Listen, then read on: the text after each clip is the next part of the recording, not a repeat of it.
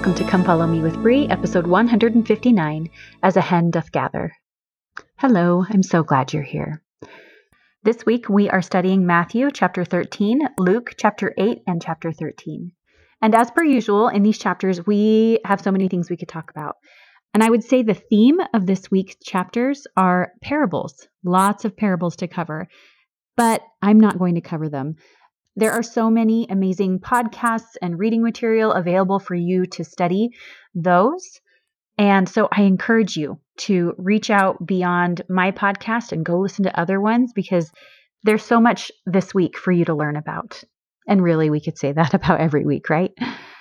So, what I wanted to talk about the most is a part a couple of parts, but one of which you might not notice as you read through the chapters because the Joseph Smith translation adds so much to this particular portion. So if you're not looking at that, you might miss it. In Luke chapter 13, starting in verse 31, the Pharisees came to Jesus and told him to get out and go away because Herod is going to kill you. Now, in my mind, when I read that, I'm like, why did the Pharisees care? Isn't that what they wanted? But that's what it says. Jesus replies, essentially saying to go tell that fox, meaning King Herod, that I have work to do and prophecy to fulfill, including atoning for the sins of the world by being killed for it. So I'm not going to alter what I'm doing because of Herod. Verse 32 And he said unto them, Go ye and tell that fox, Behold, I cast out devils, and I do cures today and tomorrow, and the third day I shall be perfected. Nevertheless, I must walk today and tomorrow and the day following for it cannot be that a prophet perish out of Jerusalem. This is where we get an addition from the Joseph Smith translation. So he then says, This he spake, signifying of his death. And in this very hour he began to weep over Jerusalem. The weeping is the part that we miss out on in the King James Version.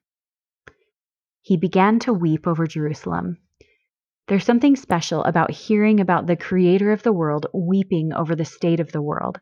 It isn't all just justified judgment and vengeance, it's also sorrow and heartbreak. As he is weeping, he says, O Jerusalem, Jerusalem, which killest the prophets and stonest them that are sent unto thee. How often would I have gathered thy children together, as a hen doth gather her brood under her wings, and ye would not. That last part is so important. It says, Ye would not, emphasizing their choice in the matter. They could have been gathered, but they would not. Now, this whole expression and Christ weeping reminds me of one of my favorite encounters in the scriptures with Christ, who was then Jehovah, in Moses chapter 7. Enoch, who had founded and built a city eventually known as the City of Holiness or Zion, experiences a vision in which the Lord visits him and shows him many things. In this vision, Enoch said that surely Zion, meaning his city, would be protected forever. He was then shown that eventually that city would be raised up to the Lord and be translated, and that all the righteous in the land would also then be raised up to join the city. But then he was shown what was going to happen to the people who were left behind, who had not accepted the gospel and embraced wickedness. Now, as I read this, the reason I want to read it is because I feel like it expands and clarifies perfectly the feelings of the Savior that he's having as he weeps for the wicked in Jerusalem.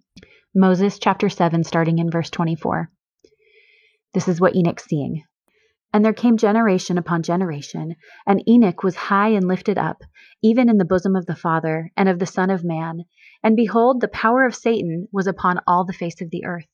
And he saw angels descending out of heaven, and he heard a loud voice saying, Woe, woe be unto the inhabitants of the earth. And he beheld Satan, and he had a great chain in his hand, and it veiled the whole face of the earth with darkness. And he looked up and laughed, and his angels rejoiced. And Enoch beheld angels descending out of heaven, bearing testimony of the Father and the Son, and the Holy Ghost fell on many, and they were caught up by the powers of heaven into Zion.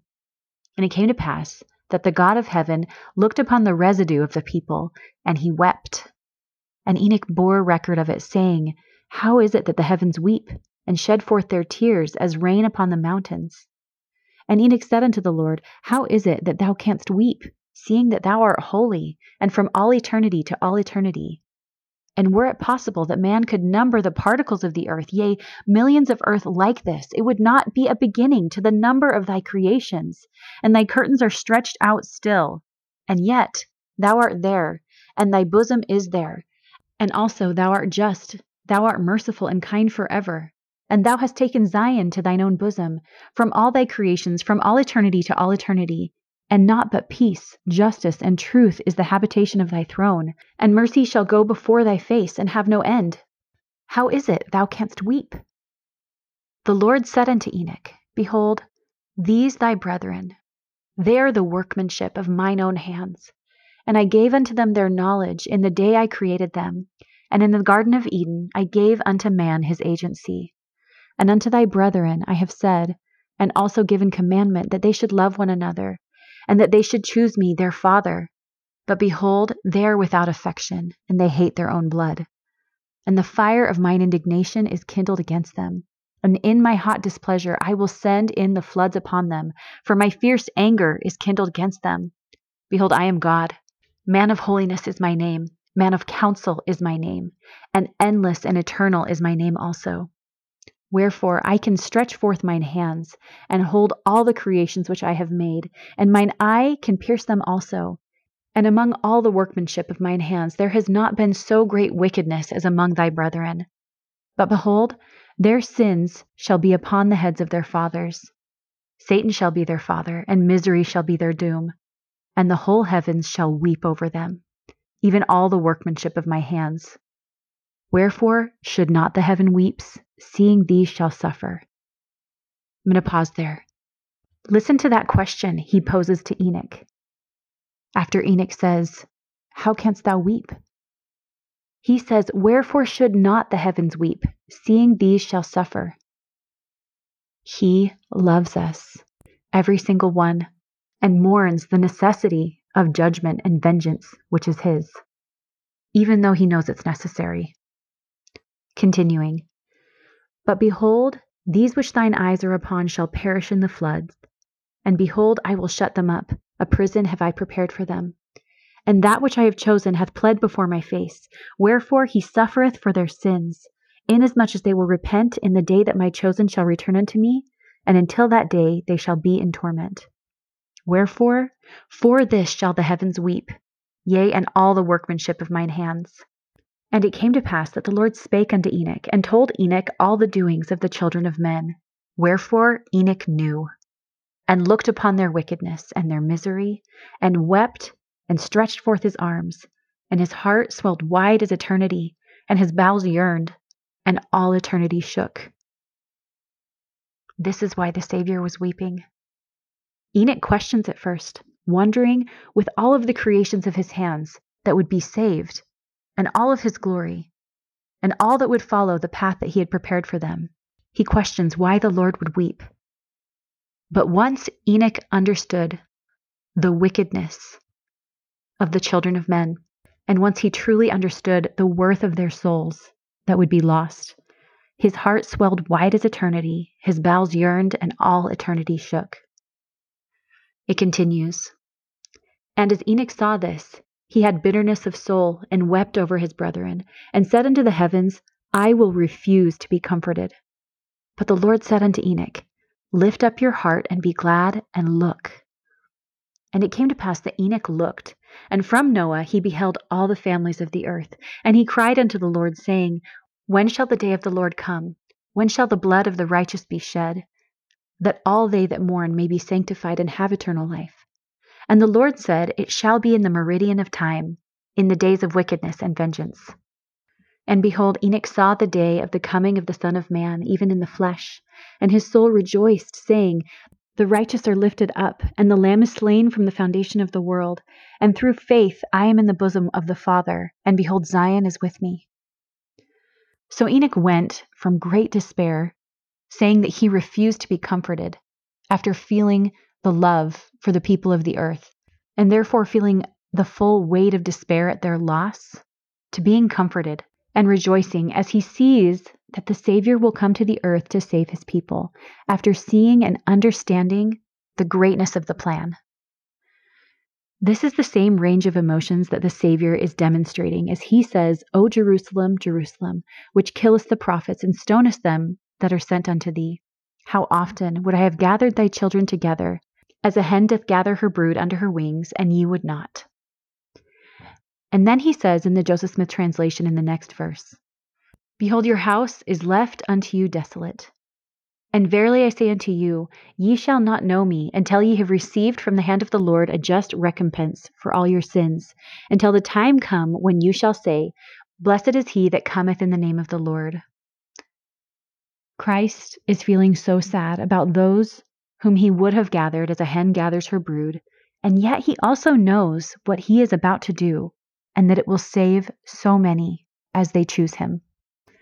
Hopefully, we can be wise and allow Him to gather us under His wings.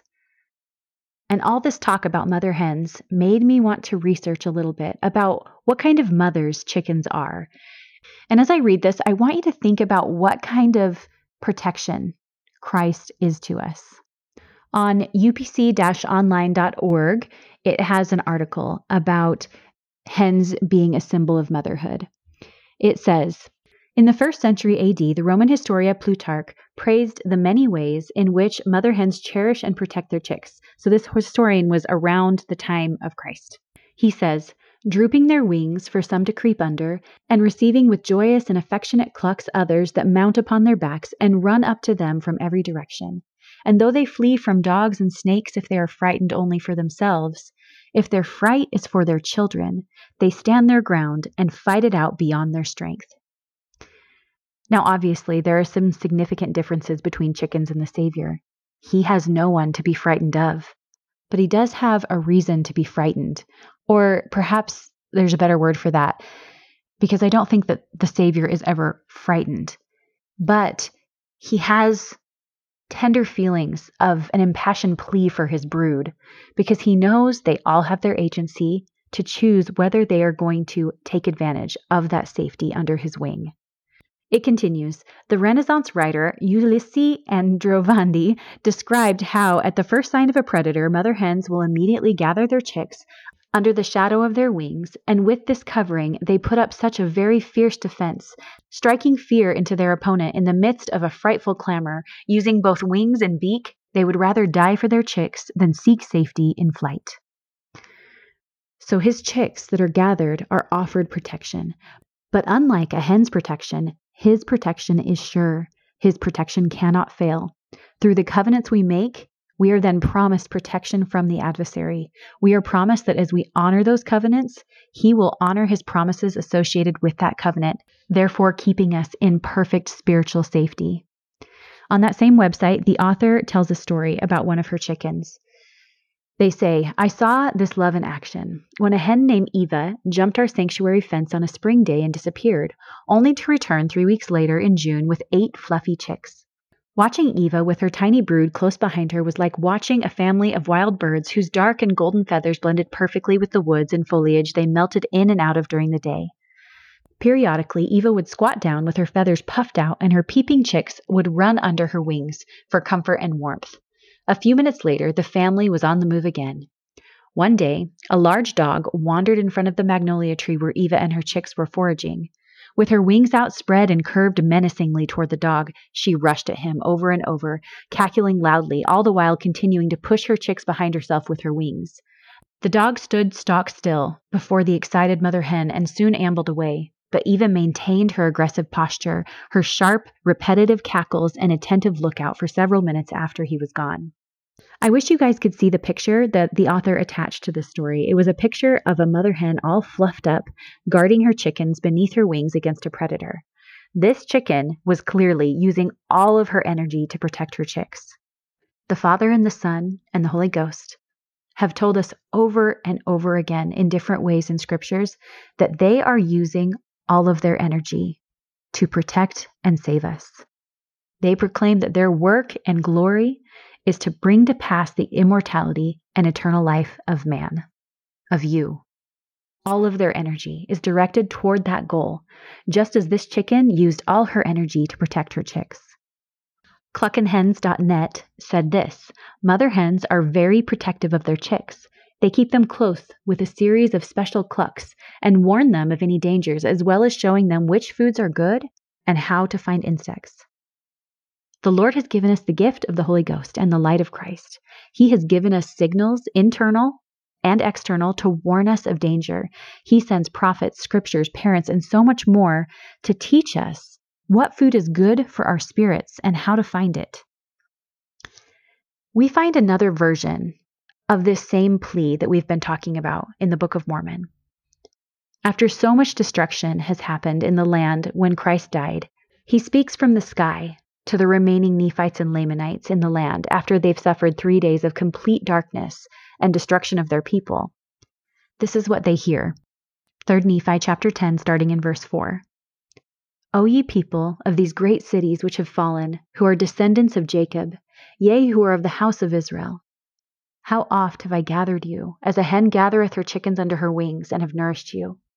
And again, how oft would I have gathered you, as a hen gathereth her chickens under her wings? Yea, O ye house of Israel who have fallen. Yea, O ye people of the house of Israel, ye that dwell at Jerusalem, as ye that have fallen. Yea, how oft would I have gathered you, as a hen gathereth her chickens, and ye would not. O ye house of Israel, whom I have spared, how oft will I gather you, as a hen gathereth her chickens under her wings, if ye will repent and return unto me with full purpose of heart. Now, talk about some repetition. When there is some repetition in Scripture, we know that the Lord is telling us something important. In these verses, we are given more. When He gathers, as a hen gathers her chickens under her wings, He will nourish us as we repent and return to Him with full purpose of heart. Not return to Him in perfection, but with full purpose of heart. That's attainable. I don't want to be someone that the Lord is weeping for. I want to be someone who is willing to be gathered, who qualifies through that willingness for protection and nourishment under His wing.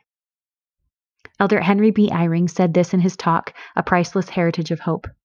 He says, the Lord has given us all the source of hope as we struggle to help those we love accept their eternal inheritance. And I would add, the Lord has given us all we need to accept our eternal inheritance. He continues, He has made promises to us as we keep trying to gather people to Him, even when they resist His invitation to do so. Their resistance saddens Him, but He does not quit, nor should we. He sets the perfect example for us with His persistent love. And again, how oft would I have gathered you as a hen gathereth her chickens under her wings? Yea, O ye people of the house of Israel who have fallen. Yea, O ye people of the house of Israel, ye that dwell at Jerusalem, as ye that have fallen. Yea, how oft would I have gathered you as a hen gathereth her chickens, and ye would not. We can depend on that unfailing desire of the Savior to bring all of Heavenly Father's spirit children back to their home with Him. Every faithful parent, grandparent, and great grandparent shares in that desire. Heavenly Father and the Savior are our perfect examples of what we can and must do. They never force righteousness because righteousness must be chosen. They make righteousness discernible to us, and they let us see that its fruits are delicious. Elder Eyring emphasizes a beautiful part of that verse. How oft would I have gathered you as a hen gathereth her chickens? He doesn't try and gather us once, he keeps trying. So if you don't feel very gathered right now, if you don't feel like you've chosen to be gathered right now, he's still calling for you right now because the danger is still present. It's not too late for you, and it's not too late for those you love. His hand, as the scriptures say, I forget where, is stretched out all the day long. His wings are still spread in protection, available to every single person. It reminds me of Alma when he desires to be an angel so that he can tell everyone of the protection and salvation that is available to them. He says in Alma 29, starting in verse 1 Oh, that I were an angel, and could have the wish of mine heart, that I might go forth and speak with the trump of God, with a voice to shake the earth, and cry repentance unto every people. Yea, I would declare unto every soul, as with the voice of thunder, repentance and the plan of redemption, that they should repent and come unto our God, that there might not be more sorrow upon all the face of the earth. But behold, I am a man, and do sin in my wish, for I ought to be content with the things which the Lord hath allotted unto me. I ought not to harrow up in my desires the firm decree of a just God, for I know that he granteth unto men according to their desire. whether it be unto death or unto life. Yea, I know that he allotteth unto men, yea, decreeth unto them decrees which are unalterable, according to their wills, whether they be unto salvation or unto destruction. Yea, and I know that good and evil have come before all men. He that knoweth not good from evil is blameless, but he that knoweth good and evil, to him it is given according to his desires, whether he desireth good or evil, life or death, joy or remorse of conscience. Now, seeing that I know these things, why should I desire more than to perform the work which I have been called? Why should I desire that I were an angel, that I could speak unto all the ends of the earth? For behold, the Lord doth grant unto all nations of their own nation and tongue to teach his word, yea, in wisdom, all that he seeth fit that they should have. Therefore we see that the Lord doth counsel in wisdom according to that which is just and true. I know that which the Lord hath commanded me, and I do glory in it. I do not glory of myself, but I glory in that which the Lord hath commanded me. Yea, and this is my glory, that perhaps I may be an instrument in the hands of God to bring some soul to repentance, and this is my joy. Alma is feeling the yearning of someone who knows the goodness of God, who knows the truth of God, who knows the perfection of his plan, and wants all to be gathered in his protection, in his salvation.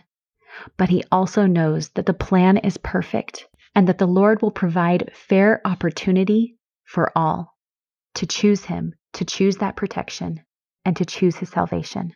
My prayer today is that you and I can listen to the warning voice of our prophets and apostles who speak for the Savior as they tell us that danger is here and that we take shelter under the covenants we have been provided. And I pray that as we find peace and comfort and safety in those covenants, that we can help the Lord gather more, that we can catch the spirit of Alma here, Yea, and this is my glory, that perhaps I may be an instrument in the hands of God to bring some soul to repentance, and this is my joy. And I say these things in the name of Jesus Christ. Amen.